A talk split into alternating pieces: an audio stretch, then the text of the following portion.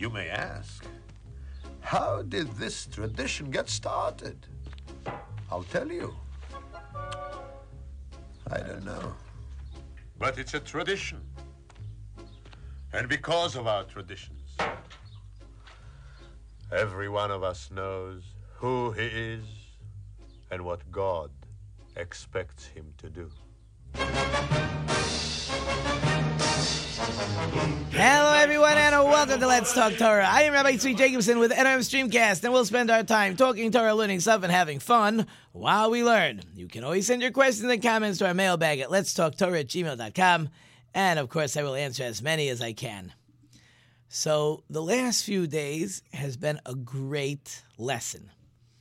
Uh, my wife flew in to, to New York for a day, so, okay, a little delay on the plane. And we decided, instead of her coming on a six o'clock flight Wednesday morning, you got to get up at three forty-five and you're so tired, we'll put her on a quarter to ten flight. She'll be home at twelve fifteen, twelve thirty. Very perfect. Except high winds in Newark. High winds in Newark means they're slowing down the whole airport, and her flight was delayed a good two and a half hours. Now she gets home, it's almost three o'clock in the morning, and you still didn't get your good night's sleep. So a friend of mine told me today that planes and the weather is God's way of reminding us who's in charge.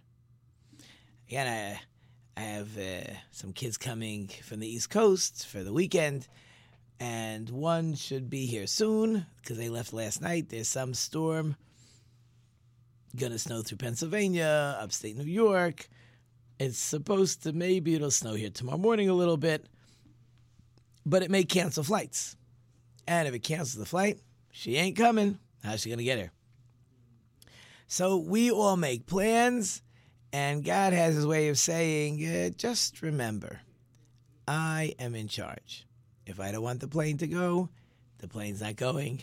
If I want you to be delayed, if I don't want you to go somewhere for the weekend, if I want you to go somewhere, it's a good reminder to us that we pretend to be in charge, but of course we're not in charge.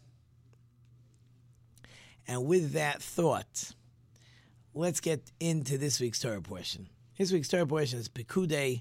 It's the last Torah portion in the book of Exodus. And the word itself, pakad, is a fascinating word. First of all, it has multiple translations. It's the same word that's used that God says, that really Joseph says to the Jewish people. The code word to know who's going to take you out of Egypt is pakad, pakadati, which means I will certainly remember you. So pakad means remember. It's also used in when we appoint people. That word to the to vayivkad or pakad also means to appoint.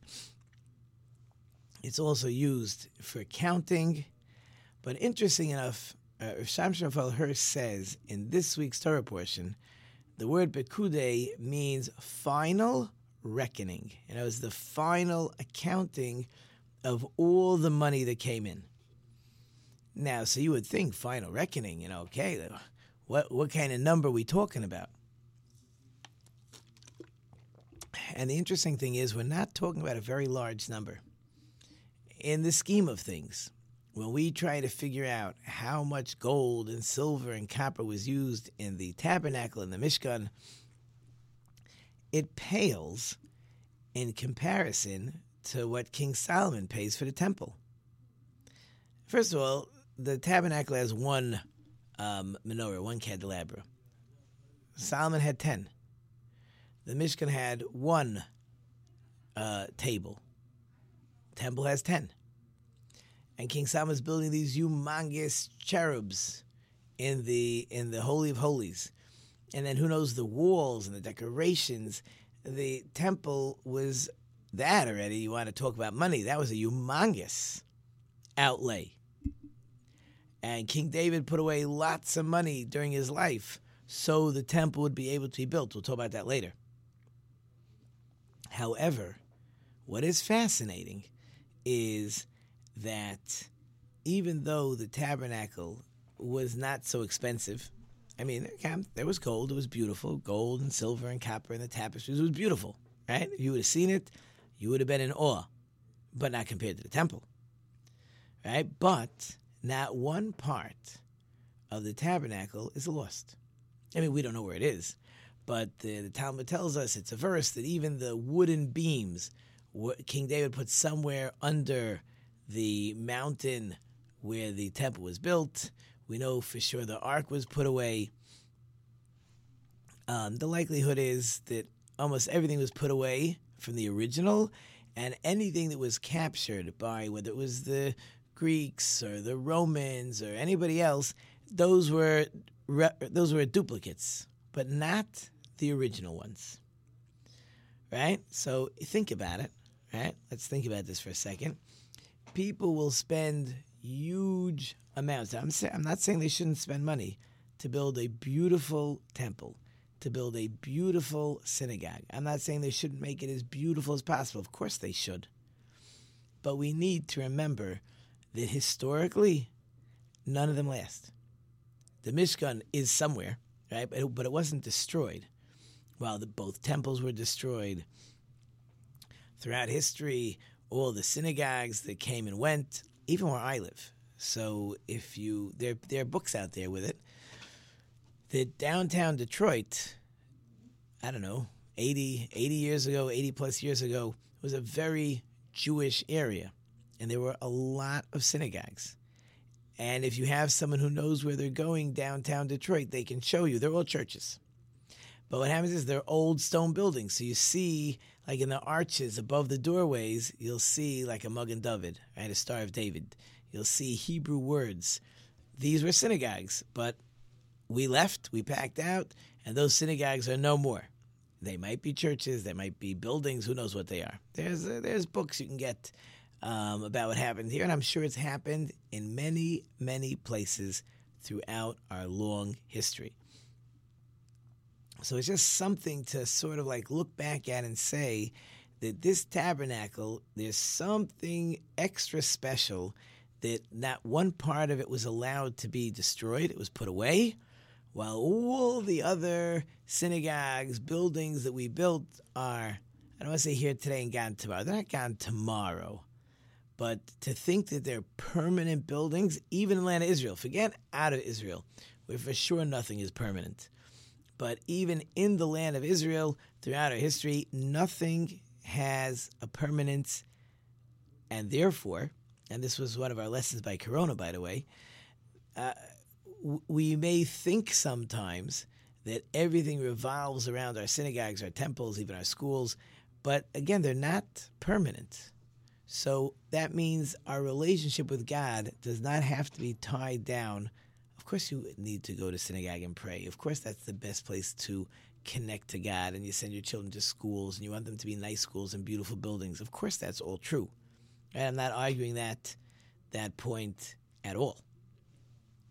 But just to look at the picture to realize that if we think that without our synagogues, without our buildings, we're lost, we're not lost. It's just part of our history. You have a building today, the next day you move out, you got to build a new building. Very good. This is where we're going to pray. This is where we're going to study. All very beautiful. But it's not the end, right?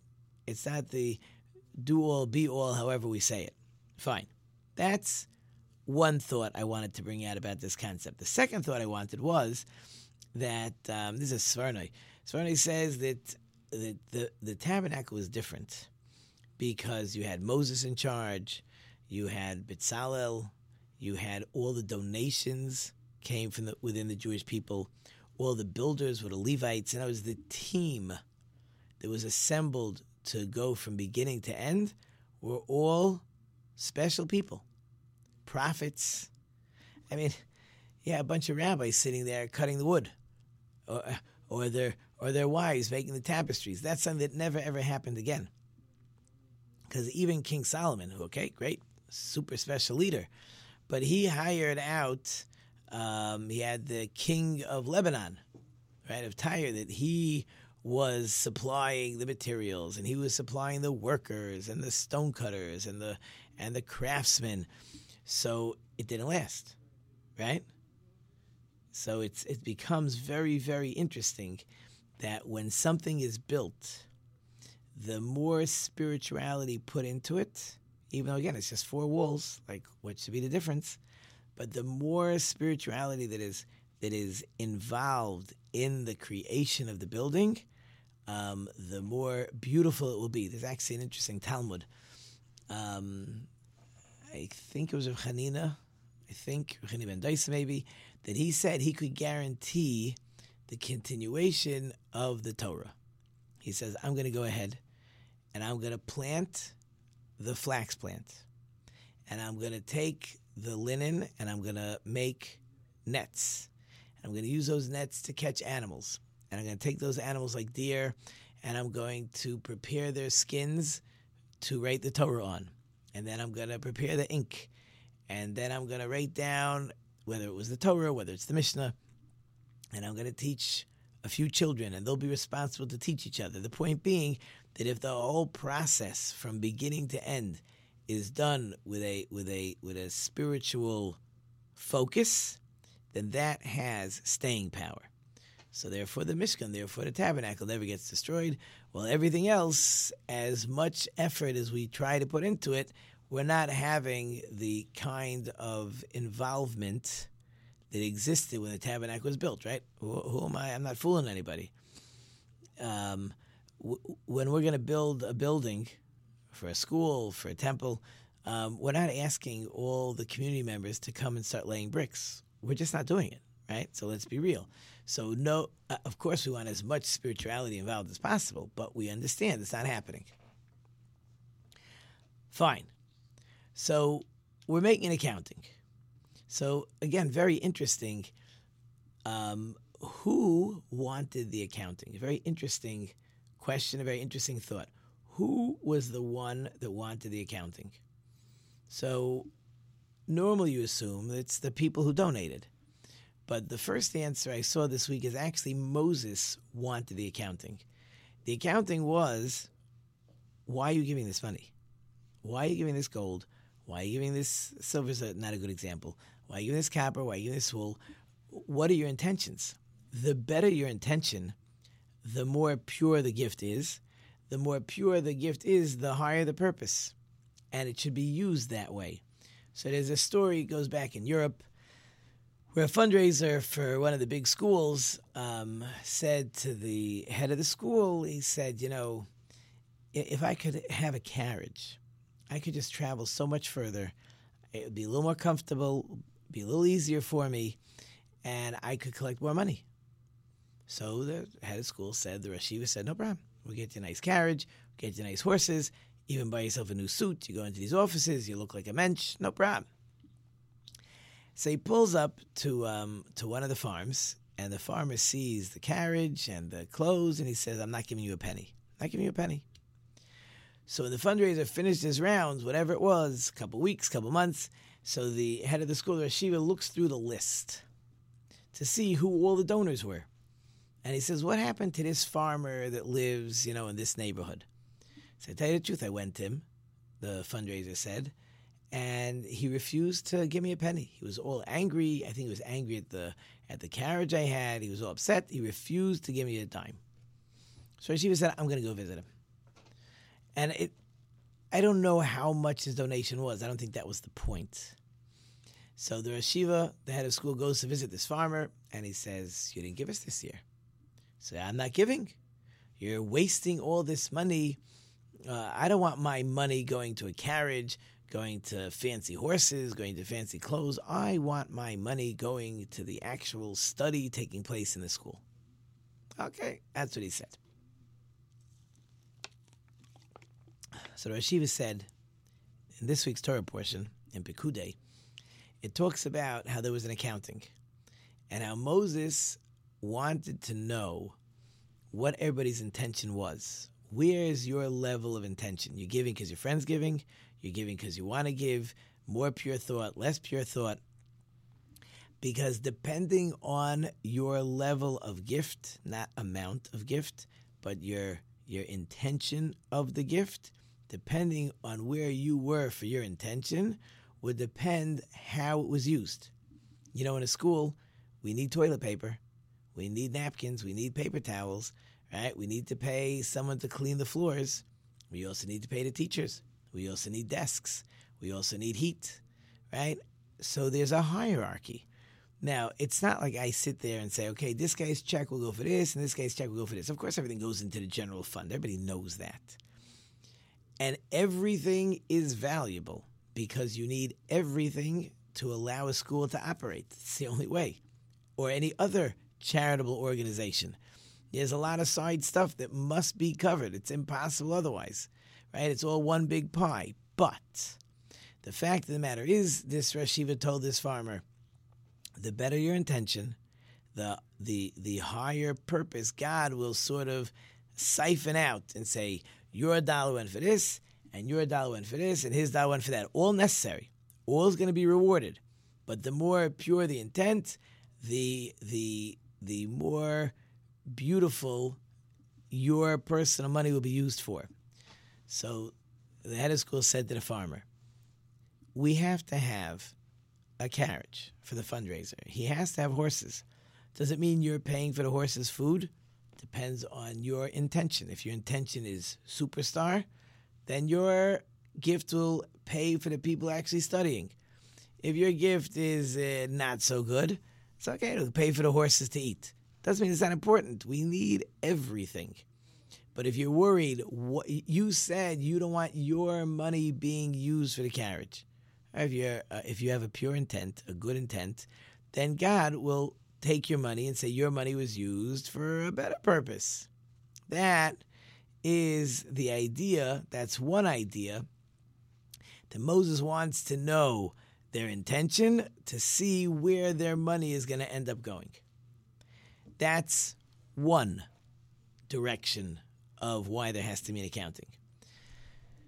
A second reason for the accounting is the donors themselves wanted to make sure that all their money was used for the Mishkan. They didn't want anything put aside. And now I think about this all the time. Um, we're getting ready for a capital campaign. And nowadays it's very normal that not only do you raise money to buy a building, but you want money also put aside as what we call an endowment. Like all the big colleges have them. Um... You have an endowment to, to guarantee that whatever services you are providing, um, there's money there to take care of it. And I sometimes wonder if that's a Jewish concept. In other words, I need money now, I have to build a building. I need money now, I have to pay my teachers. Am I supposed to be collecting money now to make sure there's money in twenty years from now? I don't know. It's a very... Very interesting question. I'm not saying people don't do it, and I'm not saying we're not going to try to do it, because it does help you in your yearly budgeting. There's nothing to talk about. At the same time, is a Jewish thought, God's taking care of me today. I worry about today. I need to take care of my salaries today. I need to set up a building today. Um, does God want me to try to, to say, God, I don't, you know, the next couple of years, God, I, I have enough money. Um, we have this big endowment, so you could sort of, um, don't worry about us for the next couple of years. We'll take care of ourselves. We're good. I don't know, right? It's a very interesting thought. And again, I'm not saying that organizations don't have these endowments. They're very, very helpful, and it just helps when you have special expenses that you can that you know are always covered, and then you can use your tuition for your regular salaries. It, it makes life um, breathable. Right? It makes it makes things much smoother when you already know what you have to rely on, because donors come and go, um, donors get older, donors pass away, and you're, you're on to the next donor. I've had donors pass away, they pass away, you're not getting that money anymore. It's gone. So it's just interesting. Now, um, by the way, interesting enough, oh, so the donors themselves, right, wanted an accounting. We don't want to hear that you have, uh, you know, in your bank an extra couple bars of gold. We don't want to hear you have twenty bars of silver in the bank. We gave you our money. We want to know the money was used for building the Mishkan. That's why they wanted an accounting. Not so much that we don't trust you. Of course we trust you, Moses. But it's important for us to know that our money was used in the actual construction of the Mishkan, of the tabernacle. And therefore, according to the second explanation, which is the way you normally understand, is the people want an accounting, but not be, not a. It wasn't a trust issue. It was we we are so excited that a temple, that a, that a tabernacle, a Mishkan is being built. We want to make sure our money was used. We don't want to hear that our money's in a bank account um, for a rainy day fund. We don't want to hear that. And, and I hear such a thing, right? In other words, if I'm donating to your charity, I don't want to hear it's a rainy day fund when the stock market tanks. I want to hear that you use it for salaries. I want to hear you use it so the children could go on a trip. I want to hear it so that you could uh, air condition the classroom to make it easier for, for the children to learn, or whatever organization you happen to be tied up with. Now, by the way, this, an interesting number in this week's Torah portion is the number seven. Why is that interesting? So first of all, Moses is going to build the tabernacle of Mishkan by himself, and he's going to take it apart every day. He's going to do that for a full week. On the eighth day, he puts it back up, and now it only comes down when we have to travel. But there were seven days in this week's Torah portion of Moses building it and taking it apart. So this seven, this concept of inauguration, right? After seven days of Moses building it, taking it apart, now we get the real McCoy, right? Now it's going to be built, and now it's not permanent, but it's set up not to be taken down until we have to travel. Where else do we see involved in the Mishkan, the temple, this concept of seven? So there were actually, and then the eighth one will be the final. So actually there were seven, I'm going to say Mishkan slash temples built um, in our history. You have the one in the desert. You have the one in Gilgal when, when Joshua moves into the land of Israel and they start to conquer. So there's this area that they sort of was home base for the tabernacle. It was called Gilgal. That's the second one. Then you have Shiloh. Shiloh, it survived. The tabernacle was built. The Mishkan was a little more permanent. The walls were more permanent. Um, I believe it was around three hundred sixty-five years, three hundred sixty-something years. Uh, that was the third one. Then that was destroyed. Then we have two places, one called Nov, one called Givon. It was very temporary. So that's already five. Then you have the first temple is six. The second temple is seven.